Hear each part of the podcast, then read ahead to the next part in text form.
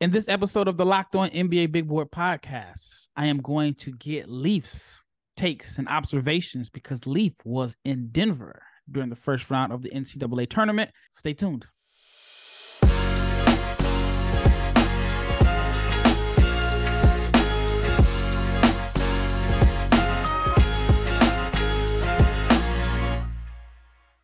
Big, big shout out to each and every person that has made the Locked On NBA Big Board podcast your first listen of the day. I am Rafael Barlowe, the director of scouting for NBA Big Board and the founder of NBA Draft Junkies. And my co host for today, like I mentioned in the opening, is Leif Thulin. Leif, you are, I see you sipping tea, got a sore throat, you're fighting through it, you're a gamer. How's everything going your way? I'm I'm doing well. I I'm hoping that it's just from from screaming at the games and not an illness, but but I'm doing all right. Um, got a double header in basketball tonight too, so so fighting through. Okay, so you scream at the games like I don't make a sound at the game. I'm not. I, I got behind the third row of the the final game. Me and me and a couple of buddies were we're getting a little rowdy, cheering on, hoping for the best game possible. So we were yelling a little bit the last couple games. See, yeah, that's good. They need fans like you because if every fan was like me, the game would be boring. I sit there, I don't do any screaming, yelling. I just watch and observe. It would be like a golf match. So, big shout out to you for making games interesting. All right, let's let's talk about the games that you saw in Denver. We'll talk about it from a prospect perspective. What prospect stood out to you the most from the games you saw in Denver? Uh, this is a negative answer, but but it's the top prospect by almost everyone's board that was at those events was Keyonte George, and I was very disappointed in not only the production but the but the mannerisms um, that I saw on the court from up close, watching him play the games, like even against UC Santa Barbara where they were down at halftime, and they eventually coasted to a twenty point win. I felt like he had a negligible impact on the game, and his mannerisms were almost all negative and pouty and then against Creighton, who I, I felt like was the better team anyway, and I picked them in all my brackets. But uh, I, I thought that if he wasn't making shots, he had zero impact on the game. And I like to look for players that can impact the game, even if they're not doing their best trait. And I think he fell overwhelmingly short in that category. You know what? I feel like a lot of the freshmen, highly touted freshmen that are expected to make up the bulk of this draft class were a little underwhelming in the NCAA tournament. Do you, do you feel the same way? Uh, I, I think so, especially for the ones that are regarded as scores, um, that they weren't particularly impactful that way. I will say there's a, the difference between Brandon Miller scoring zero in their first round win was that he impacted the game by being a decoy almost. Like he he attracts so much defense, he makes the right passes, he defends, he rebounds. Keyonte George played what I call fake defense, like fake energy defense, where it was almost like he remembered there were scouts at the game and he would he would try to like pressure the ball and would dive on the floor late and and it was it was uh, negatively impacting his team and they Baylor was better with Dale Ball floor than Keyonte George and that's something I'm gonna have a hard time on seeing even though I try to watch every game as this is just one game and not amplify it for the tournament. You know, I, I thought, I mean, of course, I'm watching it from TV and you see it from a different perspective because you were there. I thought there were times where he made some really good defensive plays that won't show up on the stat sheet as far as like cutting off drives to the rim. I thought, from my perspective, his defense was better than his offense, but he really struggled on offense. How much do you think the ankle injury played a part in his lack of offensive production? Uh, I, I, think it did play a part. I, I, didn't think he was very quick with his drives, um, even against Santa Barbara, where he should have been a superior athlete. It didn't appear that he was. So I think there is a fair fair point that he could he could be suffering still from the ailments of the ankle injury. Um, I just I think the biggest thing for me is if his ankle was hurting him, it didn't appear that he was having trouble, you know, jumping or cutting it just appeared it, it showed when he wasn't making shots that he'd hang his head and he'd uh he'd kind of like stop the ball and not swing it and, and things that bothered me were were just the the immaturity that I could kind of perceive from being up close and personal that I couldn't see on a TV. And uh and maybe maybe that's an unfair thing because I saw two bad games. Whereas like for Terquavion Smith, who was another guy who had a really uh, strong impact on one of the games I saw, uh, you could see even though they were losing, the the passion, the energy was there.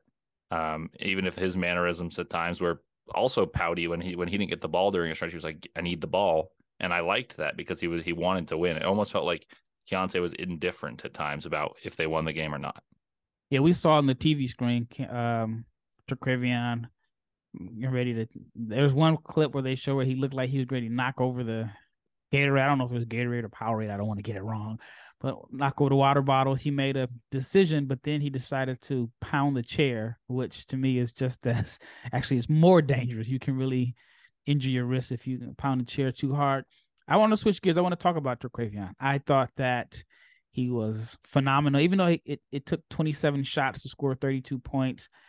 I, I'm a big Terquavion guy. I love the confidence. I think he's going to be a solid NBA player. I, I, talked to a scout and he mentioned that he thought he was better than Jordan Poole, especially in pick and rolls and more explosive than Jordan Poole.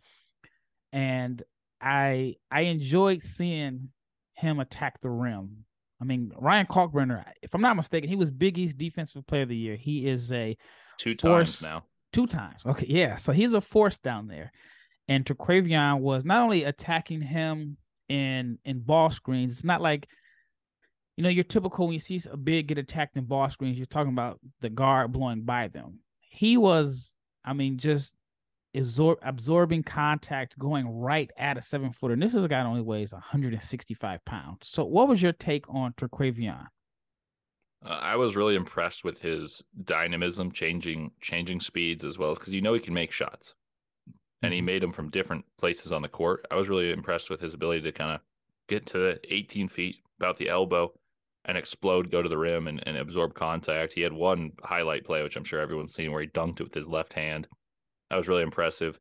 And I also just like the passion and fire he played with. I was impressed with his defensive ability to to stop good guards uh, on Creighton. I, I think he did a good job in that regard as well and his mid-range game is silky smooth. He got all the way to the rim a couple times, and you know he can shoot. So three-level scoring, and he's someone that I think the fit's going to have to be good. But I, am going to be moving up my board uh, once once I publish it because I was really impressed with how he adapted to the different defenses that they threw at him, and always was able to get a good shot, even make or miss. It was a good shot for him. Yeah, I've kept him around 14, 15. I should say I kept him I want to say the last one I did was around 14, 15, but I, I, think I had him as low as like 18 at one point. But I'm still going to put him in that range because one, what I like most is he came back to school, may not have improved his draft stock tremendously, but he showed that he could help a team win games. I think they were 11 and 21 last year, and I believe they won 23 games this year. And I know their coach gets a lot of flack. I mean, I, every time I talk to a scout or somebody about Terquavion, the first thing they say is their coach is awful. He doesn't know what he's doing, and he's gonna look better with a better coach. And that's that's just different different opinions that someone that people feel like has been able to get the most out of the talent that he's had. So, if if that is the consensus, which is what I've been hearing, then it just shows how good Terquavion has been this season. And, and Jarkel Joiner has, has played a big role in that also. Do you think that Keyonte, not Keyonte, I'm sorry, do you think that Terquavion could possibly end up being drafted higher than where he would have possibly went last year if he stayed in the draft? Um, I'm trying to think about what teams would would make that pick, and, and I think it'll be a similar range because his numbers kind of suffered a, hit in about February and early March, and obviously an impressive thing. I'd say he probably goes slightly higher this year than he did last year, just as my gut reaction to that. Because last year he dominated the combine, which I think for a half. Really for I was there for a half. He had yeah. an exciting like three minutes, and then the second half, I mean, he was he he was taking all heat check shots yeah. but uh, it balanced but, out to solid because he only played one one but game. The, but that's remember. the but that's the player that stood out the most. Like you watched him, it was Jalen Williams was the best player, but Terquavion was the guy that like, you were like, oh, I didn't know he he was going to be able to do this. Mm-hmm. And uh, and, and you know, you knew he could shoot, but you didn't know he'd shoot like that. Um, but my my point being is, I think last year his college play wasn't as impressive to many and then he stood out in a single game setting this year. It was a more overarching product, so I think more people buy, more teams, I should say, should would would buy into that. So I think he'd go slightly ahead this time. All right, when we return, I want to talk about the Creighton guys. You know, I'm from Omaha, so even though I live in Texas, um, and so I, I, do have some people on Baylor that I root for. So that was a very interesting game for me. But I want to talk about the Creighton prospects. But first, let's talk about FanDuel. The tournament is heating up, and it is the perfect time to download FanDuel, which is America's number one sports book, because new customers get a no sweat first bet up to $1,000. That's bonus bets back if your first bet doesn't win. So just download the FanDuel Sportsbook app. It's safe, it is secure, and it is easy to use. Then you can bet on everything from the money line to the point scores and threes drained. Plus, FanDuel even lets you combine your bets for a bigger payout with a same game parlay. So do not miss the chance to get your no sweat first bet up to $1,000 in bonus bets when you go to fanduel.com slash locked on. That is fanduel.com slash locked on to learn more. Make every moment more with FanDuel, the official sports betting partner of the NBA and locked on. All right, second segment is Rafael Barlowe with Leif Thulin. Leif was in Denver, had a chance to observe the NCAA tournament games in that region up close. And there's more value to me watching games in person than in film. I actually saw someone make a debate about it. They thought film was better because you can rewind it and you can hear the commentary. I prefer to watch games live because there's certain things that you can't always see. And one of the things that, like you mentioned earlier, you can't always see the body language. You can't always see how players react to certain things, react to coaching, how hard they warm up before the games, and so on. So, before we get into the Creighton prospects, what's one thing that stood out to you watching some of the players live that you never saw on film? I would say that Kalkbrenner surprised me about how well built he is. Uh, he kind of appears gangly when I watch him on on film or, or just live games. I, I, tend to watch him live, then I'll rewatch film later. Uh, live as in on like on TV, not on Synergy. Um, and watching him in person from up close, uh, he he was bigger than I realized, and I think that really helped him. Like he stood his ground fairly well against a really big guy in DJ Burns, and he also really impacts the game offensively more than you'd think with his screen and he slips and he's got good hands. So I think his size and strength, as well as the obvious coordination that you could always see through the TV, uh, impressed me. You know, they said that on one of the broadcasts that he was, I forgot the word they used, as if he were slender. But for me, I, and I haven't seen him in person, I, I never thought he was slender. I thought he had like a, a, a decent sized base. And I, I always just saw him as like a big dude. But let's let's talk about Creighton. All right, Creighton could potentially have five NBA prospects, and maybe none of them are first rounders, but they could have a bunch of guys get drafted in the second round within the next two years. Which prospect stood out to you the most? I think Kalkbrenner helped his case the most. Um, I'm not sure how many teams are going to are, are, are going to say let's let's really send the farm and go get this guy because you know he, centers aren't the biggest commodity right now, but protects the rim really well. He's got good touch, and he scored 30 in the first game against NC State, and they needed all of it. Um, so I think see he helped his case the most. I, I really was impressed with Trey Alexander's patience as well. Uh, he gets to spots that he wants whenever he wants, and he doesn't force it. Yep. And he and he knocks it down with ease. Uh, he's a guy I've liked a lot since last year. I I kind of thought coming into the year he was their best player. Um, most valuable was always Kalk- Kalkbrenner because he protects the rim. But uh, I, those were the two that stood out to me. And, and Ryan Nembhard scored 30 and Baylor Scheierman rebounds and shoots the lights out. So that's something that Arthur Kaluma, you can see he's more athletic than just about all the players he faced. Uh, it's just for him, shooting is really something that I, I've yet to see. I've been actually kind of disappointed with Baylor Scheierman shooting. He was a 40, I want to say 46, 47% shooter from three last year. The bump up in play has bumped him down, well, moved him down to about 36% from three this year. He's a better shooter when he's contested than when he's left open, but he's getting open looks. And I don't have the stats in front of me, but he struggled shooting in the two games in Denver, even though he made the first shot in the Baylor game but he's been getting open looks. And I think he's a much better shooter than the numbers indicate, but he's the guy that I like because he rebounds, he passes, um, doesn't always get the assist, but he makes like the the hockey assist. He makes the right read, sees the whole floor. But Nembhard was phenomenal against Baylor. I mean, he totally picked their defense apart. Do you think he is someone that could be a potential riser as Creighton goes if Creighton makes a, a, a longer tournament run? Yes, the the concern, and I love Ryan Nembhard. I'm I'm a point guards guy, so like someone like him is always kind of a soft spot for me. Uh, the concern is that he's just six feet. Like he he's scratching six feet. Like him him and uh, LJ Cryer defended each other at times, and and Cryer was taller, and Cryer is pretty diminutive for a uh, for a two guard. Um, I, I think Nembhard really controls the game, much like his older brother. He's very good at at controlling the game with pace, and he's not going to blow you away with speed.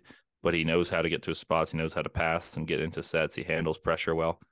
I think he could be a backup guard in the NBA. I'm just not sure how high his stock raises just due to his diminutive size in a league that really is prioritizing length. Well, you look at the Jones brothers. Mm-hmm. Could be like the Jones brothers, Tyus and Tre. I think well, Tre is listed at six one. I haven't seen him in person. Um, I don't know how much bigger he is than than Ryan Nembhard, But I, I spoke... think Tre. I think Tre's a little bigger. I saw him in, uh, play the Jazz up close, and, and I'd say he's a little taller than Ryan. Okay. So I mean, but they haven't listed at six one, one eighty five. So I talked to a scout about um, Ryan Nembhard. He was high on Ryan. He thought Ryan could be like a combination of, I think he said Tre Jones, TJ McConnell, and Jose Alvarado. And he said that he thinks that he could be like Alvarado because he can be a pest on defense. He has that in him. But Alvarado struggles like really running a team. And he felt like Ryan could play the same role and could run a team, and he thinks that he could be a, a big riser. And then if you look at Ryan's games, he had his best games have been against their best opponents. I want to say he had a combined 45 points in Creighton's uh, games in Maui against Arkansas and Arizona, and he was efficient in those games. And then he had a big 30 point game against Baylor. So he can score, even though he's kind of like put into a box as like this game manager guy that that knows how to run the offense, which is all true. But he can get to the basket when and, and score when he needs to. So I thought that he really helped his stock. Now, do you think that Kalkbrenner is draftable? Uh, yeah, I think he can be a late second rounder. I don't see him rising too much above that just because of the, the transition the league's going through. But I think he's playable because he can step out and hit shots. He's got good hands around the rim and he really protects the rim well. Uh, physicality, I'll be curious to see how he handles uh, NBA sized wings driving at him. Like he he handled some of Jarkel Joiner and Terquavion drives, but they're both slender framed wings at the college level. Um, so I, I, do think he's draftable. I don't think he'll rise enormously because of a successful tournament, which is you know unfortunate for him just because of the kind of the way the NBA views players right now. But I am impressed with him, and I, and I do think he'll be drafted if he declares. All right, Arthur Kaluma. What are your thoughts on Kaluma? Do you feel like he has hurt his stock a little bit? Uh, yeah, I think he should have come out last year because in seeing him, and it's it's it's a unfortunate thing. In seeing him, you see his deficiencies. Whereas last year he was just this, oh my gosh, what he gets to his mid range, he's super athletic. He plays against Kansas, against Agbaji and Braun, and looks good. And now you see he's really not a very good shooter, and he's kind of a hustle guy. Uh, can he can he carve out a role in the NBA? Probably, but but he would be the guy that I'm lowest on of that Creighton roster. Yeah, I think his success in the NBA is going to be heavily dependent on how well he he shoots the ball. But I do see him as a hustle guy that has a little bit of skill, but he's a guy that like you see the athleticism and like he drives to the rim, but it seems like he's missing that vertical pop off the bounce, right? Like when he has a runway, he's bouncy. But when he beats a guy off the dribble or, or when he has just a little bit of space, it doesn't seem like he has that quick twitch explosion Mm-hmm. to like jump up and finish over traffic. So that's kind of like my my biggest concern outside of the lack of shooting. All right, when we return, we'll we'll wrap up this episode with some more of Leif's thoughts from Denver. Stay tuned. All right, last segment. And again, this is Rafael Barlowe, Leif Thulin. Leif was in Denver. So we've talked about the player that stood out to him the most. We've talked about Creighton. And we well, we talked about the player that stood out to him the most, but it was in a, a, a negative fashion. Who else caught your attention in the Mile High City? I thought Mike Miles impressed me. Um, uh, he's someone that I I like as a player, but I had concerns about his NBA adaptation, like how he expands his game to fit the NBA as opposed to college, where he I think his physicality for a point guard really helps him. Um, and I think that did help him here, but he got to wherever he wanted, finished very well, was very efficient. And I almost never say this, almost never but I wish he'd been a bit more of a ball hog against Gonzaga. I was rooting for TCU. That's probably where I lost my voice. Uh, I was sitting right behind the TCU bench, and I thought if they could just hit a few threes, so he created well. His assist numbers may not reflect that, um, but they just couldn't hit any threes. And um, I, I really thought that his physicality and body seeking was a detriment a few game like a few games the season against Big 12 play, but it was very good against Gonzaga where he was able to penetrate the lane and find open shooters and find cutters on the baseline. Uh, it was just a pity they couldn't hit those shots. So he's someone that I think has proven to me he can be a second round pick and run a backup uh, lineup in the NBA. Yeah, I have a friend that's a, a scout and he loves absolutely loves Mike Miles. And the thing that he always mentions to me is he's going to look good in a reduced role where he does not have to do everything. So right now for TCU, he has to do a lot and he's carrying a workload that he won't have to in the NBA. And he thinks that he's going to be a solid backup, maybe spot starter, but rotation player that's going to play 10 years in the NBA. And Mike is young. He is a 20 year old junior. He's only a few months older than some of the top freshman prospects. And I want to say Brandon Miller and the Thompson twins are, are all 20, and he's not much older than, them. And in that game, he was efficient eight of 13, 24 points. So I, I get where you're coming from when you say that you wish he would have taken more shots. Do you think that he is someone that will be drafted this year? I, I imagine he will declare. So then, yes. Uh, do I think he could be behooved by coming back? Yes, because he could shoot better. But I, I kind of think TCU is going to lose Damion Baugh. They already lost Eddie Lampkin. Um, I'm I'm going to imagine he comes out this year. Uh, I, I just don't see a way he goes back and, and says, you know, this is the team I'm going to run it back with, and I'm going to improve my stock. Um, so I, I do imagine he'll get picked this year. Yeah, you know, at one point this year, his three point shooting was down. It was, I want to say, it was like around the low 30s, high 20s. He ends up finishing at 36%, shot 49% from the floor. So he finished the season with basically, he rounded up his 49.7, basically 50, 36, 75 shooting splits, which I which I think are, are, are good for him. Averaged 18 points a game. Now he was the preseason Big 12 player of the year obviously that didn't work out as well as he thought it would but i, I think that he is someone that's in a interesting predicament in a sense. I think that he is worthy of a second round pick. I think if you factor in the age then he should go higher than where he's probably going to go. But i also don't know if he is a 100% lock to get drafted how do you feel about that? Do you think he is a lock to get drafted, or do you think he is kind of flirting with with being on the on the borderline of someone that can go anywhere from 45 through 58? And I think with, with this year, obviously, two guys are going to be hurt by there only being 58 picks this year. Do you think he could fall into the range as one of those guys that is kind of flirting with with being undrafted if he comes out? Uh, I, I think my guess is he's going to get picked, but I do think there's a chance that he falls. I, I think there's stylistically a change to his game. I think he can run a game, uh, run a team, but he's he's never really been that pass first guy, and and a lot of it, it's like you can project him to do it, like like uh, like your scout friend says, I can see that very easily, but there's also having seen it with your own eyes. And that's what you see from Ryan Nembhard, for example. If you were to kind of put them against each other as foils, Nembhard runs the team. He he is a game manager in a very good way. Mike Miles needs to show he can do that rather than be this go-to scorer. Um, and, it, and it's not a, a, slight to him. It's just what I've seen. I've seen four TCU tournament games in the last two years. I, I saw them last year too, and he was impressive against NBA athletes then as well. But he didn't have the supporting cast that really let him run the game from a point guard management standpoint that you'd want to see in the NBA. So I think there's a possibility teams want to see that, and that hurts him. But there's also a possibility people take the leap of faith and say, you know what, if he's capable of this, I believe he can do this.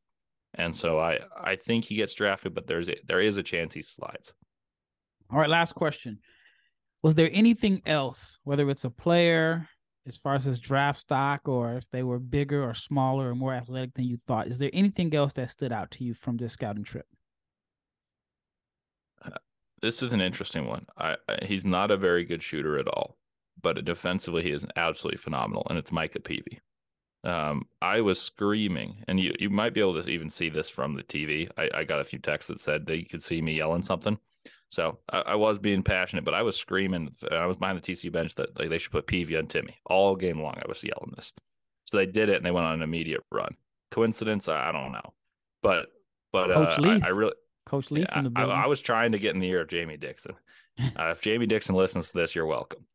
Um, but but my point being is he can guard anywhere from well, two through five, maybe even one through five, and that's a very rare thing. His shot isn't mechanically busted, but it's not pretty. And I wonder if he can be a guy like Torrey Craig, much like Kevin McCullar can. And I think he and McCullar are the best two defenders in the Big 12. And Dajuan Harris is a good defender, but I think those two are far more deserving of the defensive player of the year in the Big 12. Yeah, from what I saw, Peavy defended all over the floor. I mostly saw him on Timme. There was a play where was it a was it he got a block mm-hmm. on, on, on um there was a few plays where he made him work. I mean, Drew Timme is Drew Timme. I mean, you get him on the island, he's he's gonna score sixty percent of the time. But I did thought that um, I did think that Peavy did a good job defending him, especially when you consider he's like 6'7, 215, kind of out of his weight class, but he did battle. He is someone that if he can knock down corner threes, then he might have a chance because of his defensive versatility. So um, I, I thought that was a good observation there. Well, that wraps up this episode. Big, big shout out to Leif. He battled through this, got a sore throat from yelling, and you you might have seen Hopefully. him yelling. it, it is. I mean, if you're yelling at Jamie Dixon to put in Micah TV, Micah Peavy, then maybe that's where you lost your voice. But thank you, Lee, for for for battling through this, and thank you for making the Locked On NBA Big Board podcast your first listen of the day. Now, for your second listen, you got to check out the Game to Game NBA podcast. Every moment, every top performance, every result, Locked On Game to Game covers every game from across the league with local analysis that only Locked On can deliver. So follow the Game to Game on the Locked On NBA channel, available on the Odyssey app, YouTube, and wherever you get your podcast. Once again, it's Rafael Barlowe, Leif Thulin, giving you his thoughts and observations from Denver, and we are out.